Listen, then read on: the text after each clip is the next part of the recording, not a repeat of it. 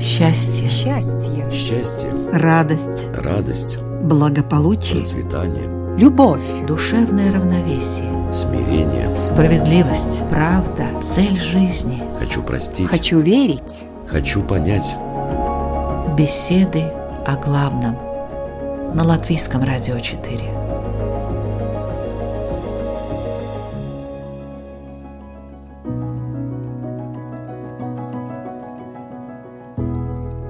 Здравствуйте, уважаемые радиослушатели! В эфире программа «Беседы о главном» у микрофона Людмила Вавинска.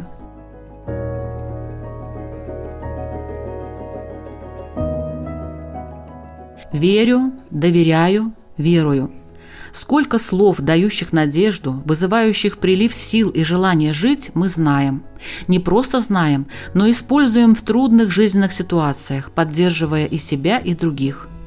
Но что делать, когда трудности, неопределенность, напряжение и даже совершенно реальная угроза жизни не кратковременны? Когда это длится так долго, что невыносимо терпеть, уповать на волю Всевышнего, когда уже кажется, что нет никаких сил, и все, что происходит, не имеет никакого смысла. Испытание и вера. Как не разувериться – Сегодня такова тема бесед о главном. В обсуждении участвуют священник англиканской церкви Георгий Видякин, живущий сейчас на Кипре. Добрый день. Здравствуйте. И Равин Шемшон Даниэль Изаксон из Иерусалима. Здравствуйте. Добрый день. Вот такая у нас сегодня география, и мы начинаем наш разговор.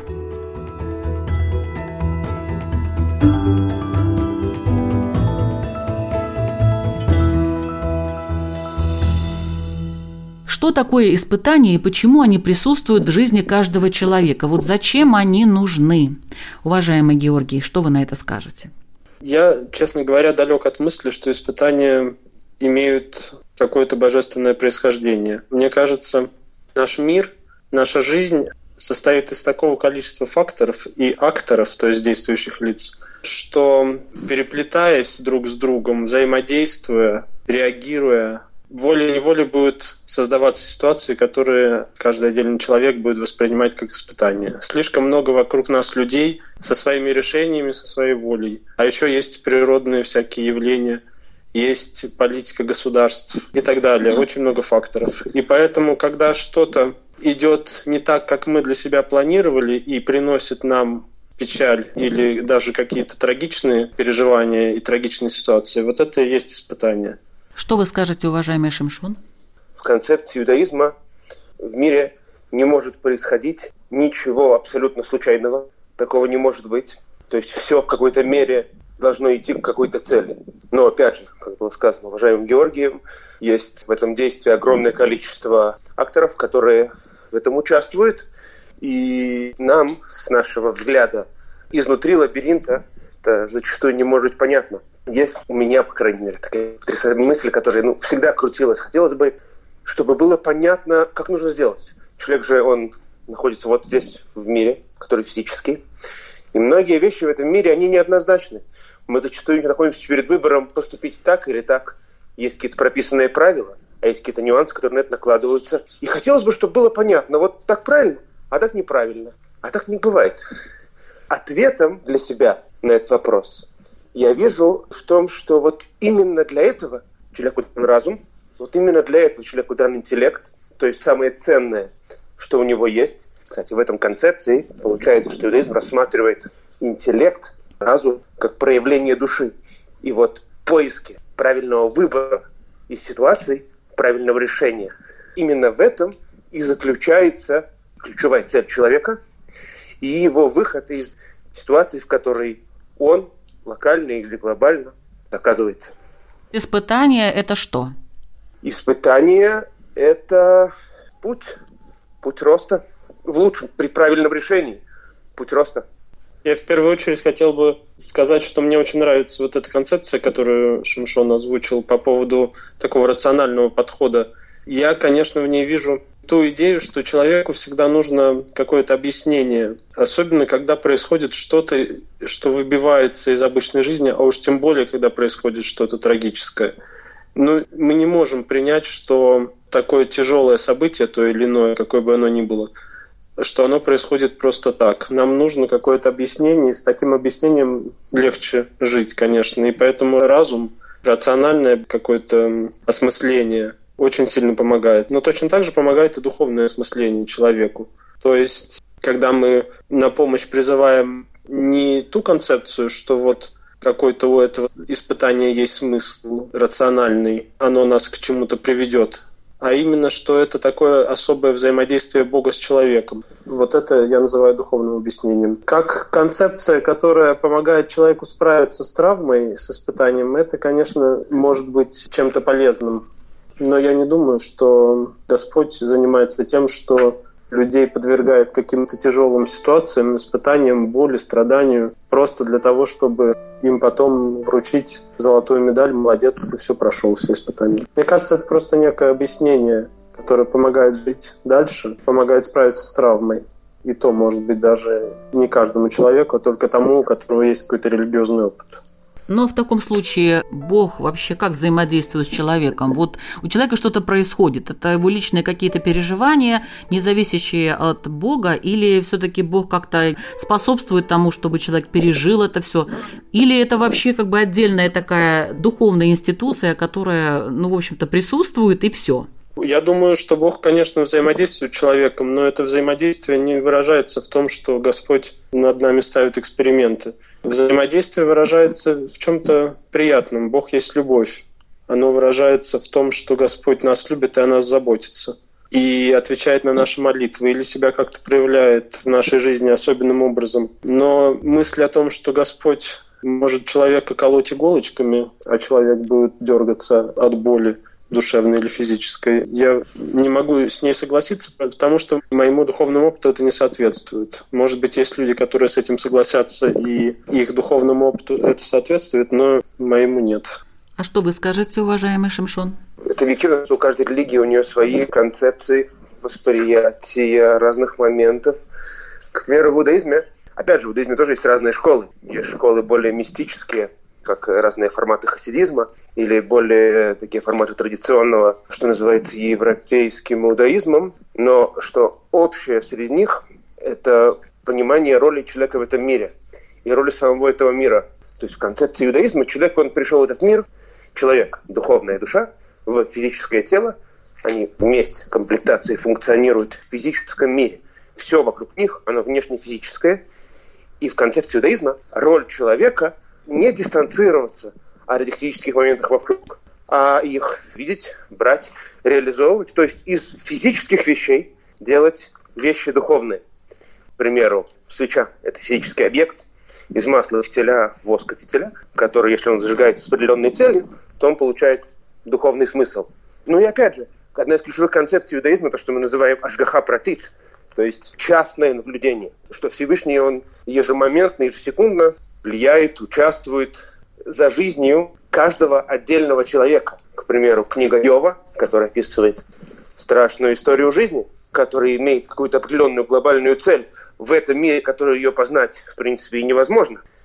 Но в конце, когда занавес поднимается, то какая-то картина складывается. Но это концепция иудаизма, конечно, опять же. Другой пример тому есть, скажем, я, когда учился в Ешиве, это такой аналог э, семинарии, в Израиле. Я как раз быстро спускался по ступенькам, прыгал по ступенькам и вывихнул ногу. И когда я заходил э, вот в Бейсмидриш, там где все сидят, учатся, я так на одной ноге прыгал, и у меня было ощущение, что все 500 э, ребят, которые тоже сидят, они так на меня смотрят, как я так подпрыгиваю, так хоп, хоп. И мне в тот момент было страшно грустно и некомфортно. Я привлекал всем много внимания этим прыганием, и мне было очень грустно, очень некомфортно. А я в какой-то момент задался вопрос, секундочку, ты, ты 20 лет ничего не вывихивал, ничего не ломал, ничего с тобой не происходило. На ровном месте повод сказать спасибо. Прекрасно, с тобой 20 лет ничего такого не происходило. И ты не говорил вот такие простые банальные вещи «спасибо небесам». Сейчас ты понимаешь, как это было прекрасно. И сейчас ты понимаешь, как нужно было ценить э, то время. То есть я этот микроопыт использовал для себя как э, восприятие того, что как разумно было бы, вовремя, конечно, но хоть теперь, хоть сейчас, заранее за то сказать спасибо, обращать внимание на простые вещи.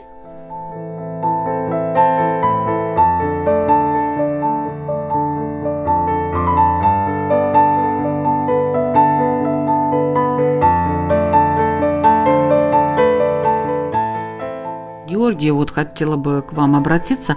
Вообще получается, что в англиканской церкви или вы только от себя говорите, или уже конкретно? Обычно у нас все говорят от э, своего направления религиозного. Я Ё... говорю одновременно и от себя, и от англиканской традиции. Я объясню, как это может быть. Англиканская традиция позволяет очень широкий диапазон богословских воззрений. И поэтому нет такого, что нужно следовать какому-то одному жесткому мейнстриму, как, например, в православной церкви.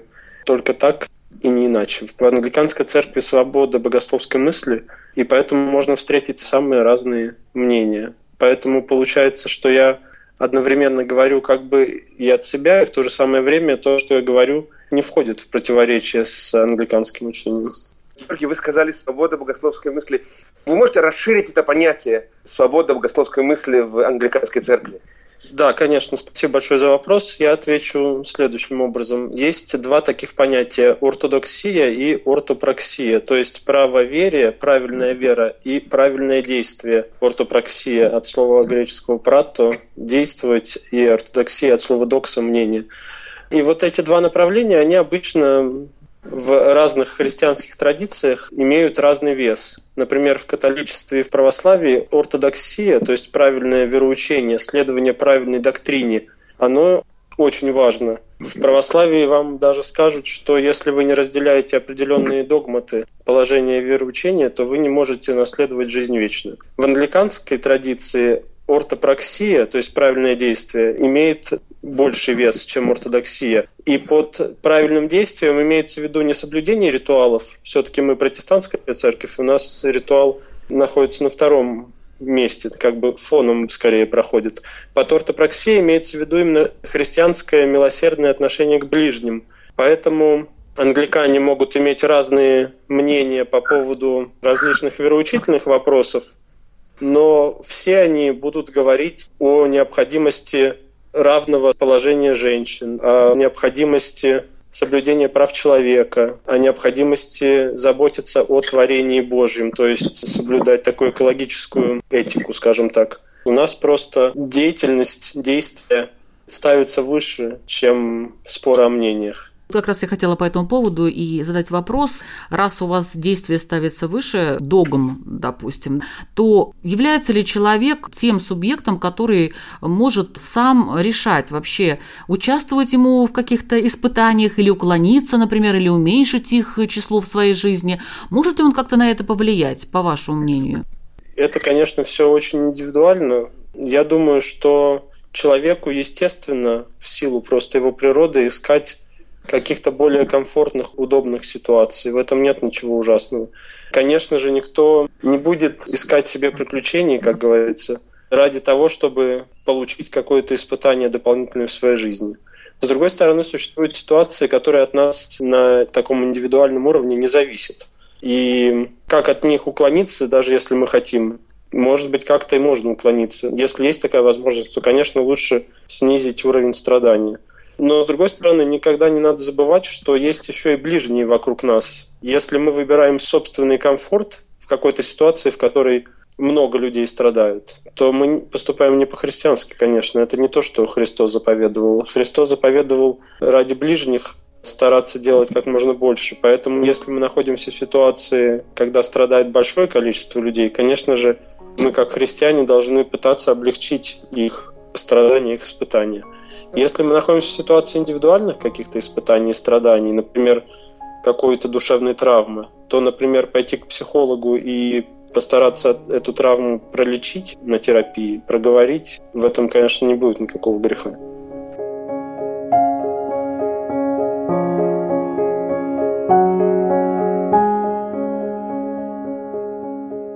Какое место Бог занимает в жизни человека с точки зрения вот его жизненного пути, его испытаний, уважаемый Шимшон? В концепции иудаизма ключевой фактор – это вера в то, что за каждым человеком у небес есть бесконечное количество камер, которые все видят, все следят, все направляют. Эта концепция приводит к потрясающей мысли, что, к примеру, никому человеку не может быть нанесен ущерб – это, опять же, это спорно, есть разные концепции, разные пути в разных учениях иудаизма воспринимать это, но продолжителем которого я являюсь, воспринимает это как каждому человеку, некому человеку не может быть нанесен вред, а то с небес указ. Это может, как к примеру, еврейский народ попал в рабство в Египет. Это был такой решение небес. То есть, представляете, идет человек по улице, и если у него из кармана вытащили телефон, это потому что так небеса решили, что ему этот вред в этот момент для какой-то цели будет нанесен. Но тогда появляется другой вопрос. Так что, получается, кто-то, до него уже было решено, что он это воровство совершит, это преступление сделает, что тоже с точки зрения иудаизма невозможно. Как это? Ведь человек, это его право решать, он будет злодеем или праведником, это его свободный выбор.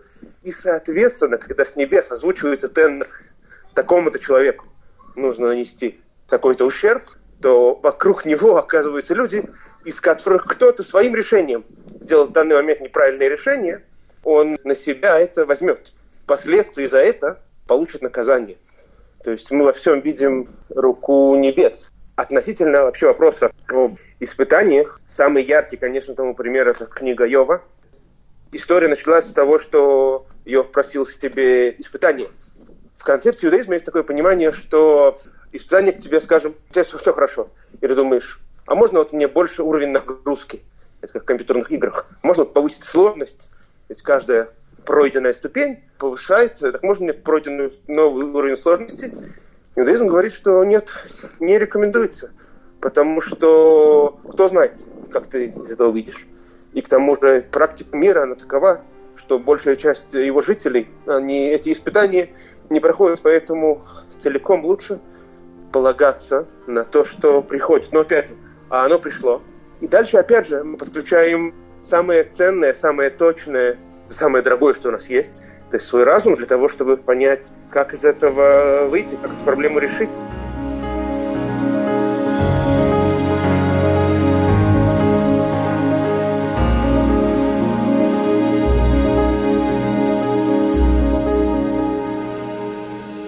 Я напоминаю, что вы слушаете программу «Беседы о главном» и название сегодняшней темы «Испытание и вера. Как не разувериться».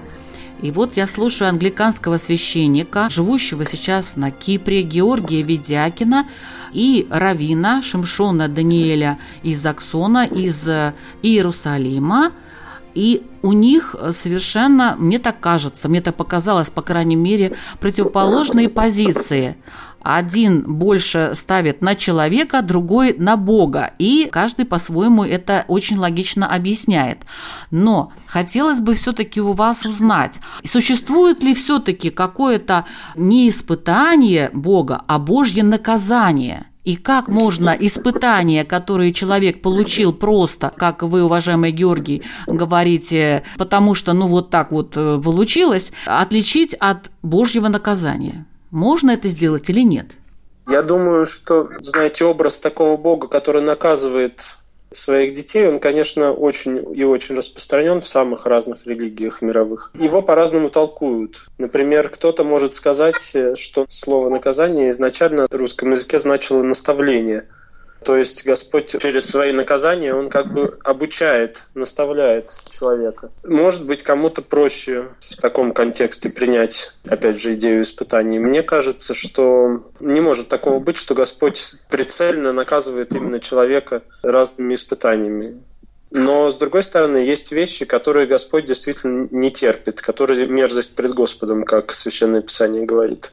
Это, в первую очередь, угнетение человека человеком. Это обман, жестокое обращение с теми, кто оказался уязвимыми, кто оказался в приниженном положении. Это вот такое нехорошее социальное расслоение, когда одни эксплуатируют других и всячески их притесняют. И в Библии, на самом деле, особенно у пророков, очень и очень много об этом говорится, о такой социальной несправедливости.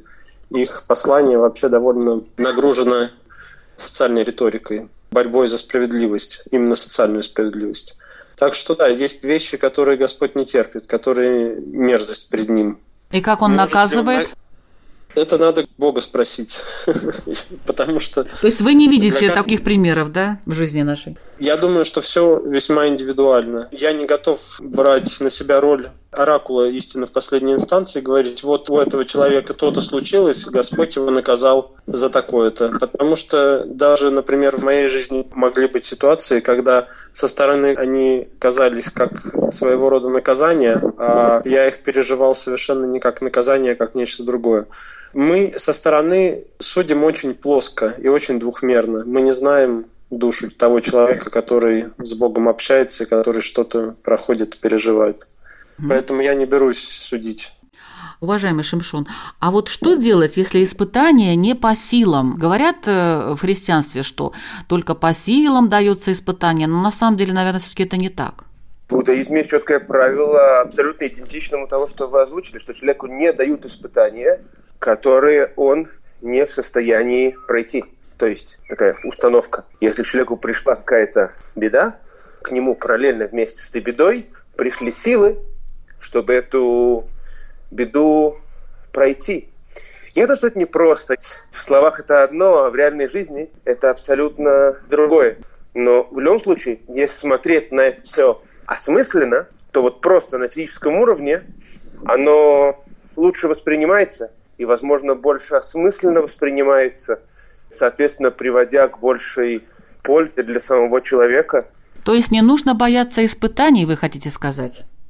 У нас нет выбора зачастую. Мы оказались в какой-то ситуации, и у нас нет возможности нажать на кнопку exit и выйти. У нас есть данность, и теперь остается ход за нами, как воспринимать эту данность. И вот, соответственно, в конце дзюдоизма вот в этот момент подключается интеллект человека, которым он спрашивает, каково сейчас правильное решение, что сейчас в этой ситуации от меня ожидают небеса, что я сейчас должен сделать, как я должен поступить.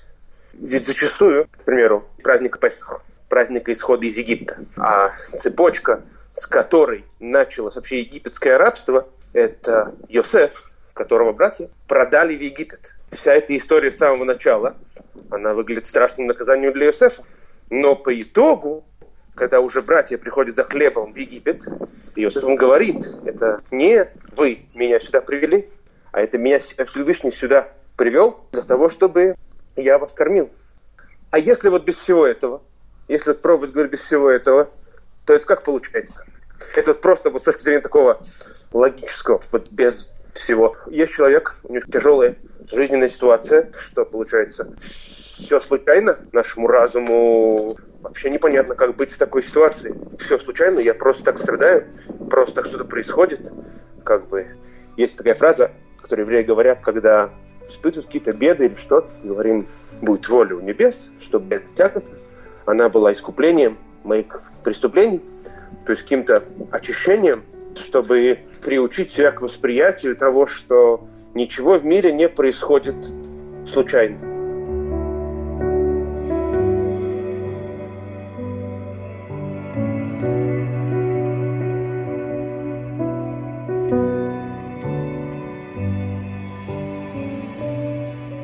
Ничего в мире не происходит случайно, но что может помочь во время испытаний? Может ли помочь во время испытаний молитва и какая, уважаемый Георгий? Я думаю, что в первую очередь, о чем христиане думают, когда оказываются в сложной ситуации, это пример Господа нашего Иисуса Христа, который в последние дни своей жизни подвергся тяжелейшим очень болезненным испытанием и моральным, и физическим, конечно же, через все эти избиения, путь на страсти, допросы, неправедный суд, распятие. И даже Христос, кстати, когда он шел на Голгофу, он не смог вынести тяжесть того креста, который ему дали. Вот есть, как вы правильно процитировали такое выражение, нет креста не по силам, но даже у Иисуса Христа его крест был не по его силам. Он споткнулся и упал под тяжестью этого креста, и римские войны, которые его вели, вынуждены были в толпе искать какого-то случайного прохожего, который бы Иисусу помог донести этот крест. Поэтому, когда человек ломается под испытаниями, все-таки это очень понятно, и это очень по-человечески. И даже Иисус, который был полностью человеком и полностью Богом, даже он сломался, упал под тяжестью своего креста. Поэтому пример Иисуса Христа может очень и очень помочь христианам. Мы понимаем, что наш Господь сам прошел через все те ужасы, через которые человек может пройти во время своей земной жизни. То есть пример Христа только. Только это Я может думаю, да. помочь. Да, я думаю, да. А молитва? Молитва – это, конечно же, хороший инструмент тоже, потому что мы настраиваемся на общение с Богом, мы изливаем Господу свою душу, мы очень часто получаем ответ от Него и слышим либо какие-то внутренние эмоции испытываем умиротворяющие, либо в нашей жизни происходит череда событий, через которые мы понимаем, что это Господь действует. Безусловно, это тоже очень хороший инструмент. Ну и другой хороший инструмент преодолевать испытания – это их рационально осмыслить и постараться найти в них какой-то смысл. Вы знаете, человечество с самого, наверное, начала человеческой истории придумало такой язык общения с Богом, как жертвоприношение. Конечно же, мы не приносим зверушек в жертву, как это делали, может быть, люди Ветхого Завета. Но идея жертвы, понимание того, что то, что у меня отнялось, стало жертвой за что-то, это тоже может помочь. Это тоже может э, человеку как-то облегчить его испытание, которое он проходит. Иудею что помогает во время испытаний? Ключевой момент – это вера, что все не случайно, у этого есть какой-то смысл. Когда у чего-то есть смысл, нам всегда проще. То есть к чему-то это должно привести, значит, это не случайно, значит, это в моменте сейчас у этого должно быть какое-то решение, и дальше мы подключаем это решение. Я вот относительно того, что говорилось до этого, про молитву, хотел бы сказать несколько слов. Одна из молитв, которые евреи произносят утром и вечером, она называется «Шма». Там есть такая строчка «Улавдо беколле вавхем» «И служите ему всем сердцем своим». Талмуд спрашивает, э, что значит служить ему всем сердцем. Как можно служить сердцем? То есть, понятно, как можно служить руками, телом, а как служить сердцем? И Талмуд отвечает, что служба сердцем – это молитва. Но что такое? Раб – это человек, у которого нету ничего своего. Все, что ему принадлежит, оно принадлежит хозяину. А молитва, она же как-то по-другому выглядит. В молитве как мы молимся? Всевышний, можно мне, пожалуйста? А дальше длинный список э, просьб. Здоровье, счастье, достаток, много-много-много всего. Так разве это рабство? Разве это является рабством? И ответ на это такой, что когда мы молимся и просим у Всевышнего, как было сказано, раз, два, три, почему мы просим у Всевышнего? Потому что мы тем самым признаем, почему мы молимся Всевышнему, что все от Него. И тем, что мы просим у Него, мы проявляем и укрепляем в себе это признание, это понимание того, что все от Всевышнего.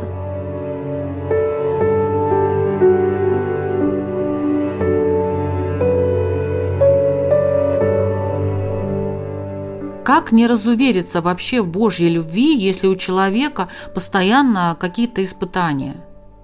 Как не разувериться в Божьей любви, допустим, во время войны, когда погибают близкие, когда уничтожают ваше имущество, когда вы не знаете, что делать дальше? Нет каких-то универсальных рецептов. Я как человек, который не был в такой ситуации именно войны и разрушений, которые, например, проживают жители Украины сейчас. Я не берусь людям давать какие-то советы. И я знаю, что многие разуверились даже в при меньших испытаниях. И те люди, которые сохранили веру и пронесли веру сквозь огонь войны, например, или сквозь другие тяжелейшие испытания, но это настоящие герои духовные, которые смогли свою веру сохранить.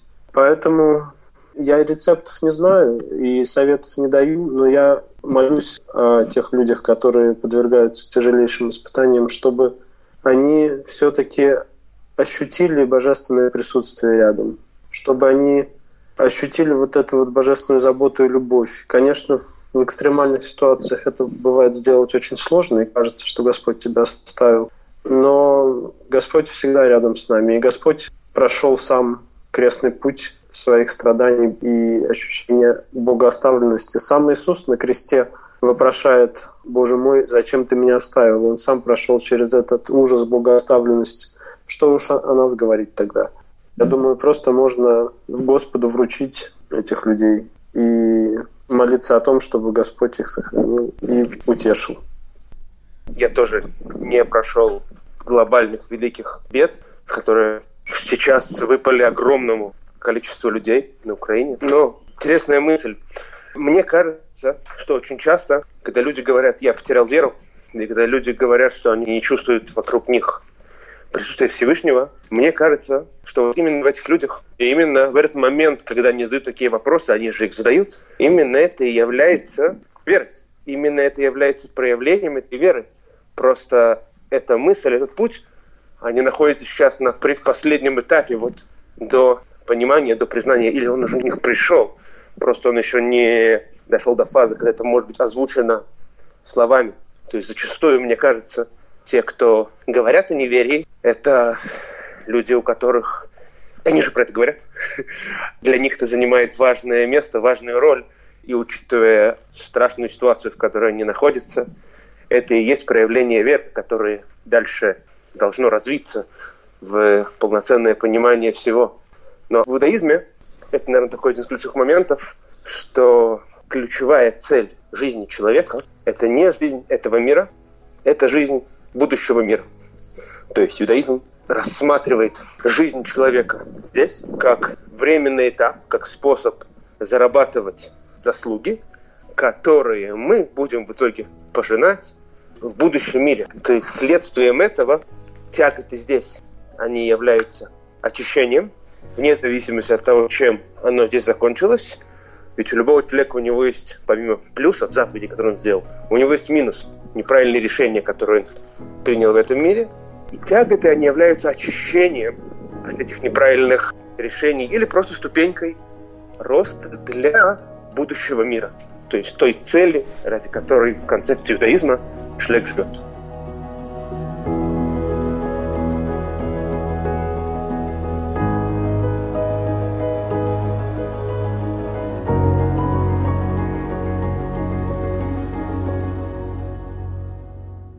Конце каждой программы мы обычно просим участников задать вопросы для радиослушателей, чтобы наши слушатели сами для себя, исключительно сами для себя, честно и откровенно ответили на эти вопросы. Напомню, тема «Испытание и вера. Как не разувериться?» И первый вопрос задает Равин Шимшон Даниэль из Заксон. Пожалуйста. Вопрос. Человек пришел в этот мир – он родился в какой-то семье, он прошел какой-то жизненный путь в школе, он был в каком-то окружении каких-то людей, э, каких-то друзей, под влиянием каких-то обществ. Ведь у каждого человека этот расклад, у него абсолютно другой. Как можно представить, что этот расклад, который выпал человеку, он может быть случайным? Спасибо. Свой вопрос задает э, священник англиканской церкви Георгий Ведякин рассуждая и размышляя об испытаниях и о их роли в нашей жизни, о том, откуда они берутся, мы действительно очень часто представляем Бога всемогущим. Казалось бы, это довольно резонно, оправданно. Мы представляем Бога всемогущим, существом, который все знает и который нас либо может как-то испытывать, либо как-то сам нам посылает вот эти самые испытания. То есть это такой абсолютный хозяин, который распоряжается даже в каком-то смысле нашими жизнями и тем, как мы будем себя чувствовать, как мы будем проходить те или иные ситуации. Казалось бы, все логично, но вопрос такой. Христиане западного обряда отмечали Пасху, праздник воскресения Иисуса Христа. Воскресению предшествовала так называемая Страстная неделя, то есть последняя неделя земной жизни Господа Иисуса Христа. И на этой неделе мы читали библейские отрывки, новозаветные отрывки о том, какие он сам проходил испытания. И мы видели, что Бог, Сын Божий, может быть на самом деле очень уязвимым и очень хрупким. Его арестовывают, избивают, прибивают к кресту, всячески над ним издеваются. Это слабый Бог. Это не Бог, который держит мир в своей деснице. Это слабый Бог, которого можно избить, побить, плетью наказать, казнить. И вопрос такой, какой образ Бога вам ближе, больше отзывается в вашей душе? Вот такого могущественного властелина, хозяина или такого слабого Бога, который через предельное унижение, через предельное смирение приходит все-таки к победе над смертью, к воскресению. Спасибо большое. Это была программа «Беседы о главном». Ведущая Людмила Вавинска. До новых встреч в эфире. Счастье. Счастье. Счастье, Радость. радость, Благополучие. процветание, Любовь. Душевное равновесие. смирение. Справедливость. Правда. Цель жизни. Хочу простить. Хочу верить. Хочу понять. Беседы о главном. На Латвийском радио 4.